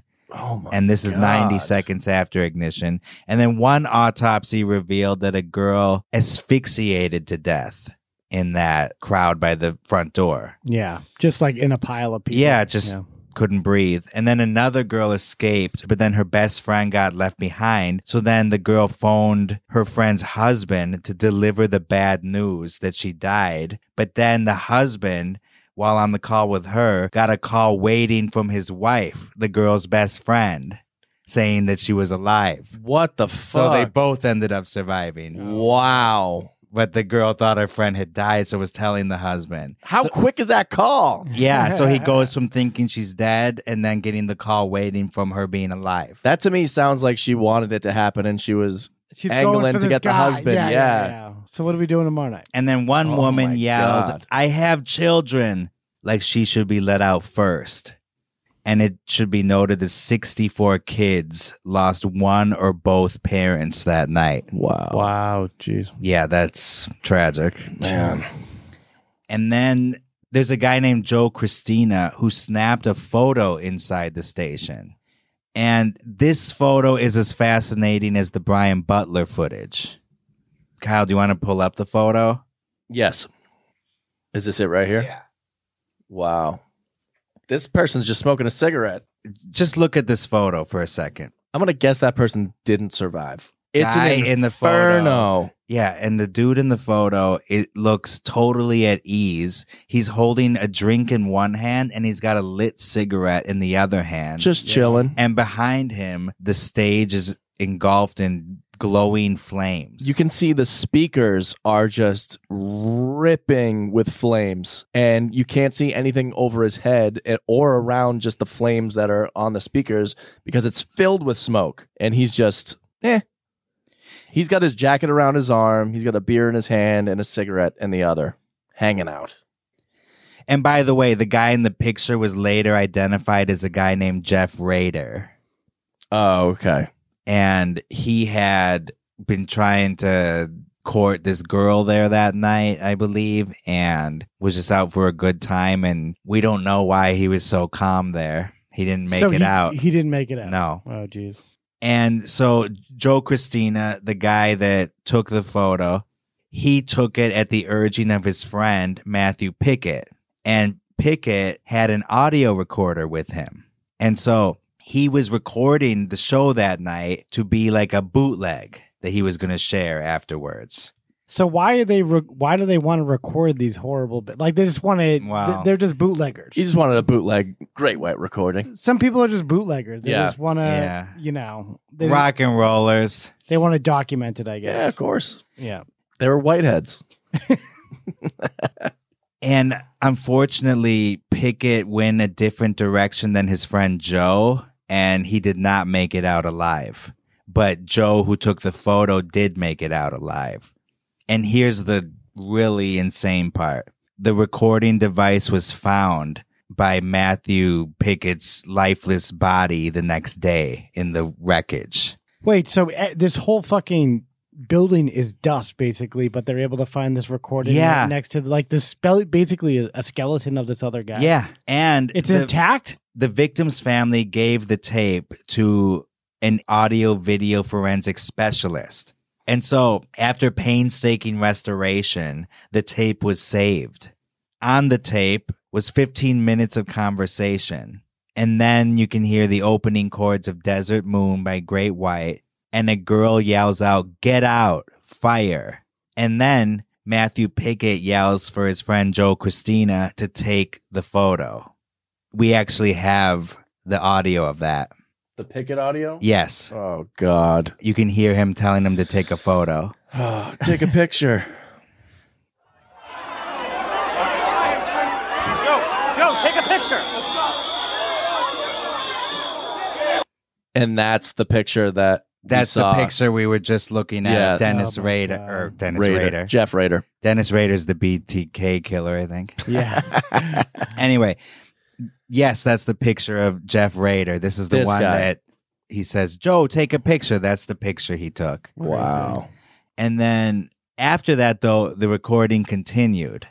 And John Baralek, who wrote the, the fantastic book where I got a lot of this information called Killer Show about the station nightclub fire, he was one of the lawyers that helped victims' families get money. Mhm. But in the process of all that, he listened to the tape in its entirety. And he said that after the point where Pickett dies and it starts getting really bleak in there, that it's the worst thing he's ever heard in his life. Oh, I bet. Yeah. And that after listening to it, he was bawling. really. Yeah. And he said, just imagine the worst audio you can imagine. I don't want to listen to that, but that is No. that available? No, it's not. It's not available. It's just private to him. Yeah. Okay. It consisted of unanswered prayers, desperate calls for help, Sure. Yeah. people screaming, dying. Yeah. Well, they're just stuck right there. There's just a mound of people in front of them. They can't go anywhere. They're Yeah. just waiting to, you know, be burned alive. a guy named Raul Mike Vargas was stuck under a human pile by the front door. And he survived in that pile 90 minutes before being pulled out. They have a video of him. He's like charred when he gets wheeled out into a ambulance. Yeah. Jack Russell, remember him? hmm He emerged later and asked firefighters if everyone had made it out all right in a daze. Similar to when Dorsey Wingo asked, Where's Vic? after Yeah. the helicopter accident Well, on the Jack Twilight Zone set. Jack Russell's probably shit faced anyway at the concert. So he probably makes it out of there and just wonders, you know, he's probably blackout drunk as he's going on stage at 11 o'clock. Yeah. And at the, how did we say it? the Cowset? Sure. Nearby was the Cowset Inn, sharing Where the Kyle name with the stayed street. when- no, that was Fairfield. That was Yeah, Fairfield. okay. But at the Cowset Inn and restaurant across the street, they set up a field hospital there. Second degree burns in general hurt more than third degree burns because the nerves. The nerves are still alive. yeah. So the people screaming were helped after the victims that were in shock. So this is Mm. a really chaotic Oh my atmosphere. God. and 96 people died in the fire that night. Hmm. And only four of 188 people who were transferred to hospitals died. So that made the That's total A 100. miracle. Yeah. An even 100, which is unlikely too. Streaming up. Yeah, that's oof. And the rescue lasted only 40 minutes, but the recovery went from midnight to noon. And 31 bodies from the front hallway were carefully removed. Some had been fused together. Some girls made small talk with Jack Russell in the parking lot. He bummed the smoke and said, If anyone died, I don't know what I'll do. This guy is a It's just- buffoon. yeah, and the security guards are like, "Hey, we pushed a bunch of people back in." yeah. and we actually have a clip of him at the time the next day. Yeah. This couple's son was so badly burned, his parents could barely look at him. I couldn't stand in it. I couldn't stay there. Terrible thing to see. Terrible. By mid afternoon, as the death toll mounted, the finger pointing began. They should have known better. Band members were taking none of the Oh, money, yeah, I forgot saying about- they checked with the club owners before using their pyrotechnic display. We never do anything without asking permission first. What? Especially something like that. And just last week, the owner of another nightclub in New Jersey confronted the band for doing the very same thing to him, again without ever informing him that fireworks would be used. His response? What the hell are you doing? You have to stop right now. We do not allow pyrotechnics. Wow. Yeah. So some people had the right idea. Jack Russell's clearly not taking any of the blame there, even though he claims that they gave him permission at the club. Of course, the Didarians say they never heard about the pyrotechnics. Well, but there must have been a manager on site that worked for the Didarians who would be. he was in the bathroom. Yeah, he was in the bathroom with Spielberg. Yeah. I was in the bedroom. With Spielberg. and what happened inside that made it so fast where you know the foam produced this rapid flame spread and then there was a quick flashover Yeah. and then toxic and flammable gases were then released Mm-hmm. Mhm. and then the dense smoke just grew more intense and then the heat grew more hot That's crazy. and as it would hit the cold brisk air outside it turned to that black smoke the Yeah. flames Yeah, it was cold. Like there was snow all over the ground. Oh, it's freezing at that time. That was like Oh, Yeah. a really cold February. I I think I remember. It was a cold It February. was a cold fucking February. Michael was not allowed. And um, remember the bartender from that B-roll footage? Mm-hmm. Her name was Dina DeMaio, and it was her 30th birthday that Mm, night. And so now the Crown Plaza, another hotel, that ends up being turned into the Family Assistance Center. And that's where the medical examiner team completed all 96 autopsies in four days and identified the victims in just five days. Over one third of the victims were identified by their tattoos, which were preserved on the dermis below the charred skin. 20 victims had high levels of cyanide in their bodies from the polyurethane foam. Jesus. This professor named Richard Gould and other volunteers led this excavation team that dug through the debris about a week later. The temperature was still below freezing. And so this was the forensic archaeology recovery effort. It's a grim task. Yeah, well, that's crazy because, you know, like obviously 9 11, some things are just kind of burned beyond recognition. And it's really hard to verify that a person is dead or not. Yeah. And some items that were found were uh, a black glove with bone fragments, a baseball cap that said Baltimore pile driving, health club memberships, cranial fragments, a scalp with hair, jewelry, watch parts, cell phones, eyeglass frames, and most of these items were found by the front door. One cell phone had 19 messages from a relative asking, Where are you? Are you okay? Oh, shit. They were probably all Nokia brick phones too. Yeah. 2003. Right. Playing a lot of Snake. A lot of Chingy. Excuse me? Chingy. Was that the As rapper? a rapper I actually really enjoy. well, he has, Kyle had that as his uh, Not cell phone. surprised. At the Holiday Inn. At the Fairfield Inn. yeah, he's a ringtone rapper. Fuck yeah. the 10 people in the storeroom, as I mentioned before, died from poisonous gases because it was untouched by fire. Wow. Um, and two empty fire extinguishers were found inside. After the operation, the team saw a mechanical grabber moving debris and they Mm. spotted a gold necklace that one family had requested to find. So the tour manager, Dan Beakley, and Jack Russell both claimed they had permission to use the pyro. But Jeff Derdarian said pyro was never allowed in the club, even though there are multiple examples of flash pots, gerbs, and butane fire breathing. Gerbs. In the history of this club. And Wasp, which was the band that Beakley managed in 2000, they had a fiery cod piece. A cod piece that shot sparks. What's a cod piece? a, dick piece? Yeah. Oh, like a dick piece. Yeah. Really? Kiss used to have a famous cod piece in their costumes. And so for Jeff Derdarian to say that it was never used at the club, that's a bit. Well, they're, they they're Of a those people lie. that that we're never there. You know, we're very hands off owners. We don't see anything. Well, Jeff was there that night and escaped. And then Jeff claimed that he had denied Great White's use of pyro in 2000, even though their 2002 tour was the first one where they used pyro. Hmm. So there's another lie that Jeff said. And then there was a band called Human Clay, which was a tribute to Creed. and they had used awful gerbs at a New Year's Eve show. So the there's- New Year's there's Eve heavy- before the there's he- station fire. Heavy gerb use going Yes. on at this place. Two and a half months It's like before. Richard Gere's apartment over yeah, there with so gerb- many gerbs. left and right. Yeah, it's, you're waist deep in gerbs.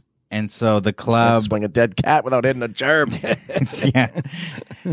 And in You case can't you were spit wo- without hitting the gerb. in case you were wondering, the club was four thousand square feet, single story. That's small.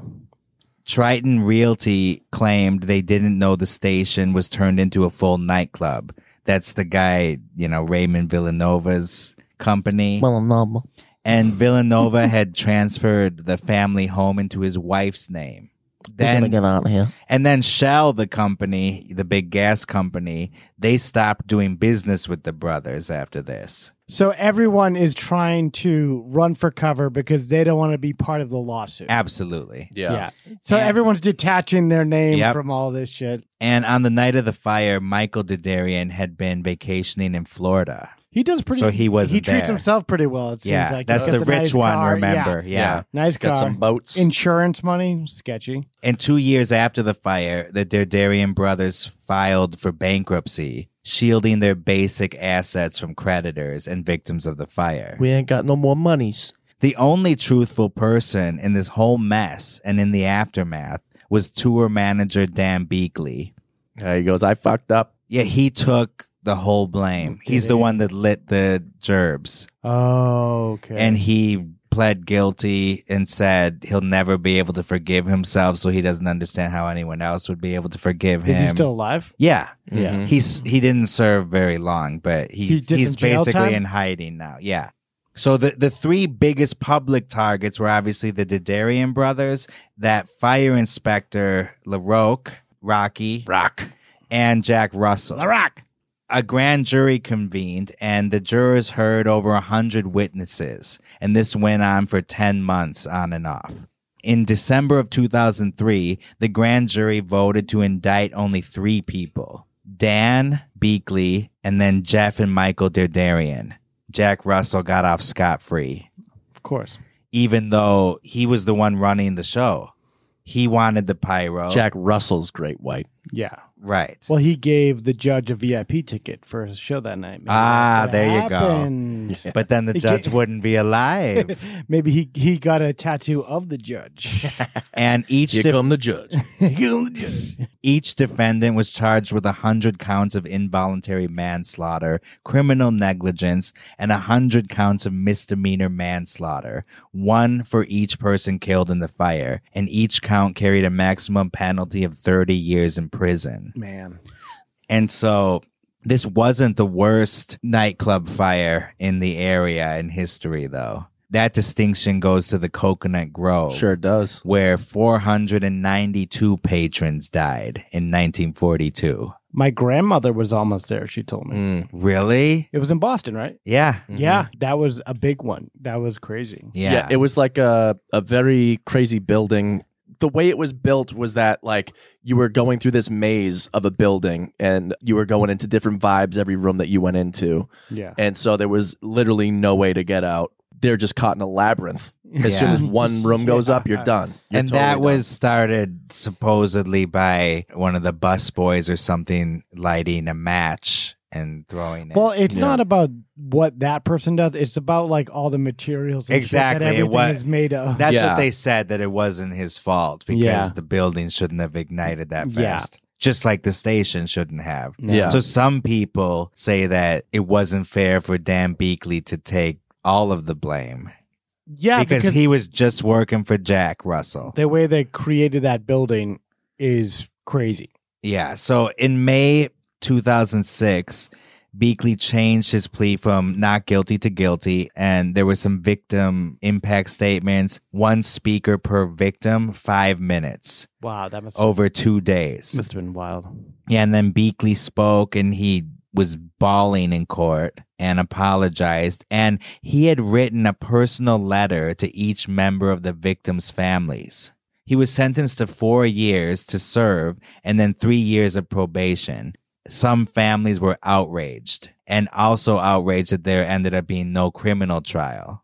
And in September of 2006, the judge announced that a plea agreement had been reached and that the terms were acceptable to the Didarians and the court.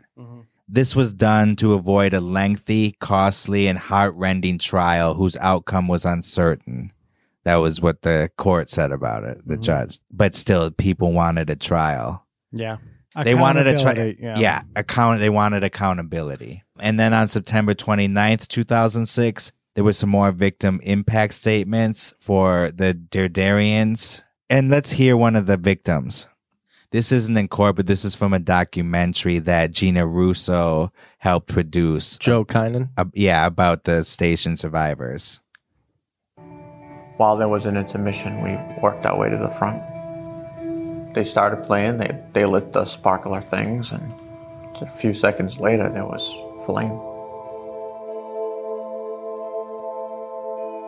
So Joe um, Kinnan was a survivor. My friend, we started taking off to get out, but because we were so far forward, by the time we got halfway out of the building, everyone else realized it at the same time too. So that's where the bottleneck came into play.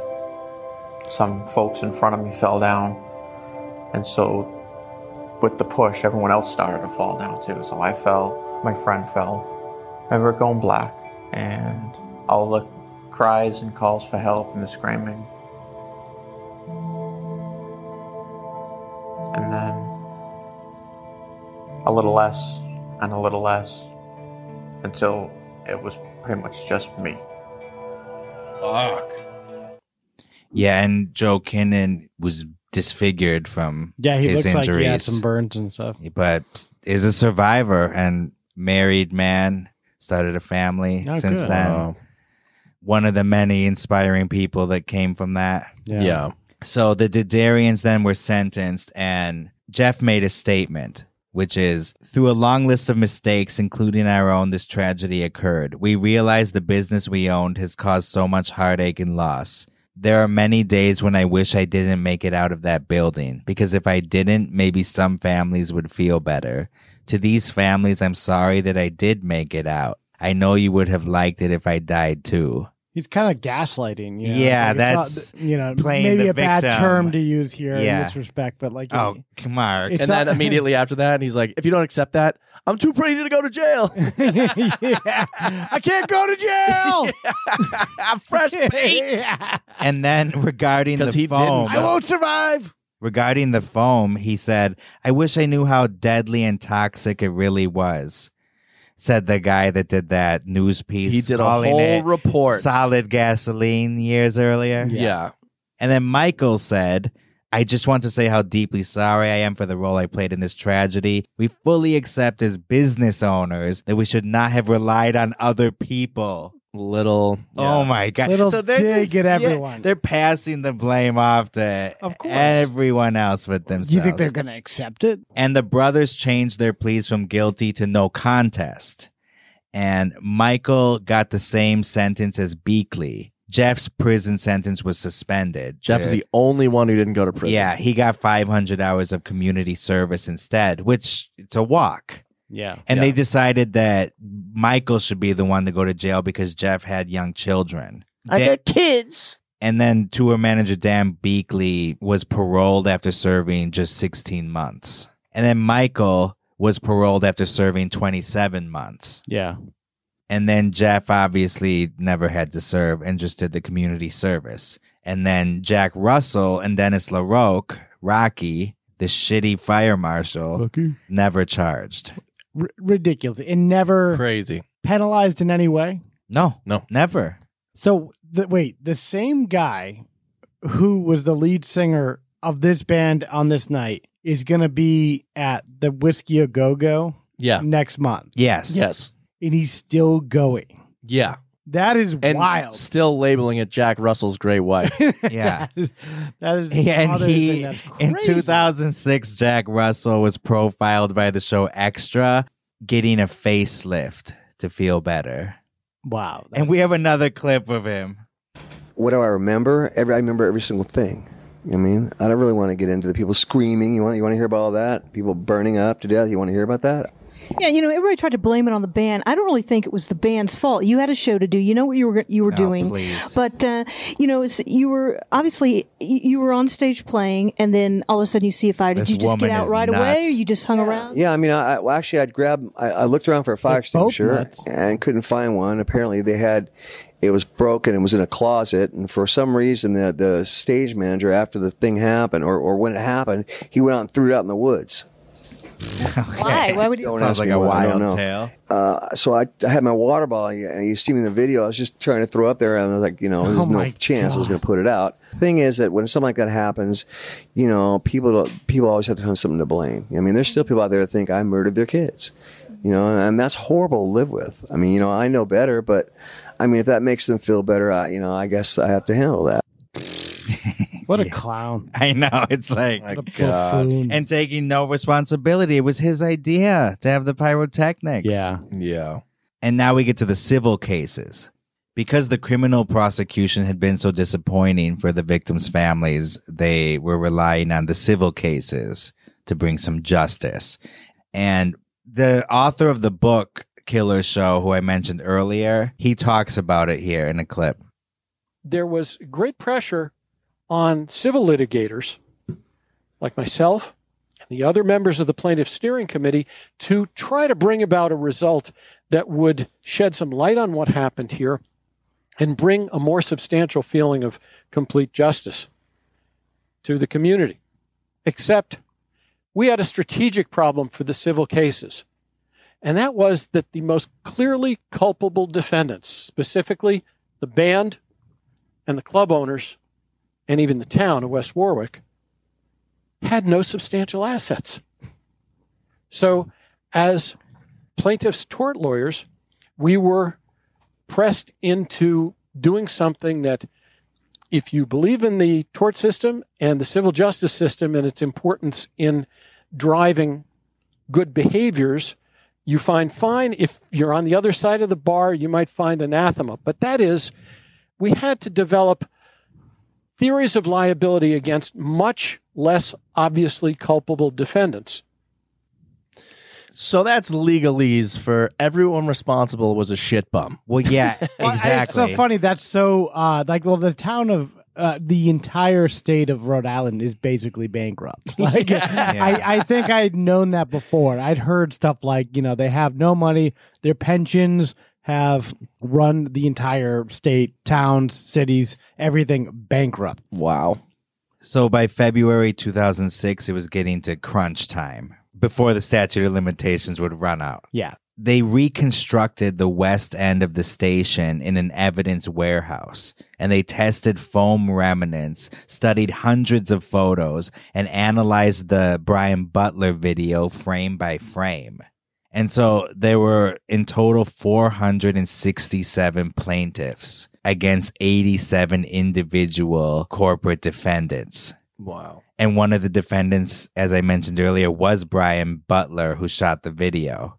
The news station that he worked for was one of the first parties to pay out, and it was in the millions. Wow. And then WHJY, the radio station that promoted the show where Dr. Metal worked, the guy who died in the storeroom, their parent was Clear Channel. By 2008, the settlements had been made with almost all of the defendants, totaling 151 million. But then further exploration was made into this sealed air foam, which was the foam that Howard Julian installed in 1996. And they were able to find the manufacturer of that foam. And so they added another $25 million onto the settlement, making the final total $176 million. That's some good Mm. legal work there. Absolutely. It- It's so impressive. And that's all John Barilick, the guy that we just heard Yeah. talk. That's yeah. crazy. He was the head of that process. Wow. That's the most impressive one to me that Howard Julian's foam, the former owner, because that guy was no help to investigators because he saw that the Dardarians were in trouble. Mm-hmm. Mhm. So then he was like, I don't remember where I got the foam. It was later found out that he found the foam in the garbage and pulled it out to put in the club. Oh, Yeah. what? Yeah. Wow. And they would just through research and market analysis and studying the foam, they were able to find who the manufacturer Yeah. was. Holy so it's really incredible. And again, they got to pay those people that do come up with that research and stuff. But that's great. yeah, and even Budweiser had to pay out because The Duffman guy. yeah, they were promoting the show and they should have known that pyrotechnics were being used on Great White's tour, so why were True. they involved in promoting Great White's show? Yeah. So they got everybody they could involved in this settlement. Yeah.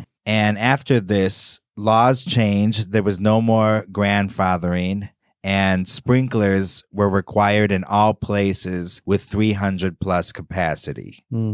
And remember Barry Warner, who sold the Didarians the foam, the neighbor who complained about the noise? Yeah. Oh, what happened to him?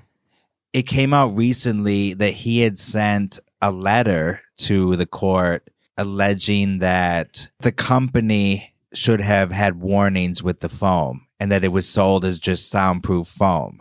Okay. So it basically helped out the Didarians case because they claimed they didn't know it was dangerous. so Barry Warner's letter was claiming that the company didn't properly warn. But that's something that came out recently, and the Didarians are talking about it now, and that this piece of evidence was never presented in court. First of all, there was no Wow. trial anyway. And would it have made a difference? I don't know. 48 Hours did a Like a follow up segment piece. uh, on yeah. the station two weeks ago. And for the first time, the Didarians are speaking out to clear their name. Wow. And I have a clip. Oh my God. Let's see this. One of the survivors in the special is a woman named Linda Saran, and she still blames the Didarian brothers. if they stood up and said, small business owners, we were inexperienced, we took shortcuts, we screwed up, I would forgive them in a heartbeat. To people who feel that the two of you have never said, we own this, what do you say? We say that we're sorry f- for all of it, and if we could change it, we would. you know, a day doesn't go by that we don't think about it in some way, shape, or form. So s- to the people who think we don't own it, I'm telling you, we do own it. Okay. Yeah. We own it Every day. We own it every day. Does that mean you feel a sense of responsibility? We feel a sense of guilt about what happened in Ah. the sense that you you carry the guilt of knowing that these people aren't here anymore and these people are hurt for the rest of their life. There isn't a guilt in terms of like that we knowingly did this or or or or you know caused it. Wow. there's a guilt. You have responsibility for people. It when happened you Oh, have on, a on our fucking watch. place like that. Happened on our watch. As a human being, how do you not feel some sort of responsibility for that? Wow. So, what do you guys think Very- of their apology? There's still s- that. That's a non-apology. They're very delicately using their wording there. And, Yeah. And the one from Channel 7 was the more slick one there, you know. Yeah, exactly. The other one, Michael's like, we didn't mean to do nothing. yeah. The rich one. yeah, the rich one. Yeah. It seems like they're legally protecting themselves. Even if they wanted to say, you know, "Th- this is all our fault. We feel horrible about it. They still are like, we think about it every day. They're in our thoughts. Do we think about it? Sure. Every day. We're sending them You thoughts betcha. and prayers. Yeah. Send them some money, you pieces of shit. Yeah. what money? They they don't have. Oh, any yeah, they're money, right? bankrupt. Yeah, yeah. It's all in the Cayman Islands. Yeah. The money's in the bathroom. yeah. In 2017, the station nightclub Memorial Park opened up.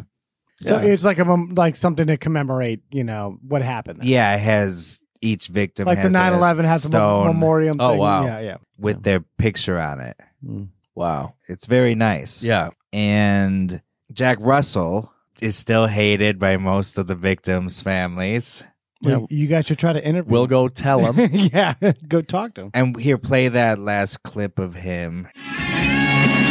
It'll be 13 years in February. Almost unreal to station nightclub survivor Mike Riccardi. Is it something you think about every day? Every day, yeah. The Worcester native was at the Great White Show that Woodstock. night to interview frontman Jack Russell for his Nichols College radio show. His co host, friend, and fellow student Jim Gahan by his side. He was a huge Great White fan, so he really was looking forward to this more than anybody. Seconds into the show, pyrotechnics caught the stage on fire. Riccardi made it out with second degree burns. Gahan died just steps from the door. Over the years, Riccardi has processed the pain. He even published a book about it this summer. So he, for one, was ready to hear today's news that Jack Russell is sorry. I feel a guilt. I have this survivor's guilt. You Yeah. Know? Like you know, why why did I get to live when so many other people didn't? So when I saw the face of Jack Russell, Yeah, I didn't you see ever the think like man that? who fronted a rock band whose pyro killed 100 people. I saw the man who sat down with me and Jim Gahan that night and gave us an interview, gave us free tickets, helped two kids that were chasing a rock and roll dream. But he understands plenty of other survivors and victims' families disagree. Every time he speaks and brings up the station, it just hurts the families more and more. That's It's Gina taken him now Russo. 13 years to say I'm sorry. Too little, too late, Jack. and I'm not absolving him of everything that happened, but I'll always have a different opinion because of what he did for us. Russell says his formal apology will come in a documentary film he's making about the station nightclub fire Never coming and how it affected his life. Yeah, that will never see the light Never, of day. Yeah. Where do we end here? We end with a lot of more people on the shit list for sure. this shit list is way too big now. Yeah. is This Oh, From gonna this be a episode alone. Microsoft Access database. This shit list is so big. There were a lot of things that led to this tragedy. Yeah. A lot of mini failures uh, on the way to a massive failure. And people were just out, you know, looking for a good time, having some beers. Mm. Thursday night. In February. Some of them are going to get too drunk, bang into work the next day. Yep. Trying to escape the misery Yeah. of Warwick. West, West Warwick. And it's just too bad it wasn't a better band in their final moments. Yeah, Yeah. Jesus. It's not high on my list of ways to die listening to Great White. No. No, it's uh, very far down. Or being burned. if, it's, if it's even on the list, that's that's kind of crazy. Also, It's number 10. Yeah, number 10. Final thoughts on the station nightclub. this has been a. It's from been a- your it's been a- guys' quite a road here, neck of the Yeah. woods. Quite a quite a ride. It brought back a lot of um, imagery and they replayed that footage over and over and over. So Yeah. it's, it's pretty crazy seeing it again. All right. Well, thank y'all for listening. Yeah. Be sure to follow us on Twitter, Instagram. Instagram. YouTube. Yeah, YouTube is hot. Hot. I didn't mean that like YouTube is doing well. It's Yeah, our YouTube channel is sizzling. I mean, okay. God. Our YouTube channel is fire. Oh. I mean, oh, I meant like F Y R E. Okay. Kyle's walked out of the room. Yeah, I'm gone. All right. That's it. Until next week. Goodbye. You have just heard. A true Hollywood murder mystery. I have never seen anything like this before. The movies, Broadway, music, television, all of it. A place that manufactures nightmares. Okay, everybody, that's a wrap. Good night. Please drive home carefully and come back again soon.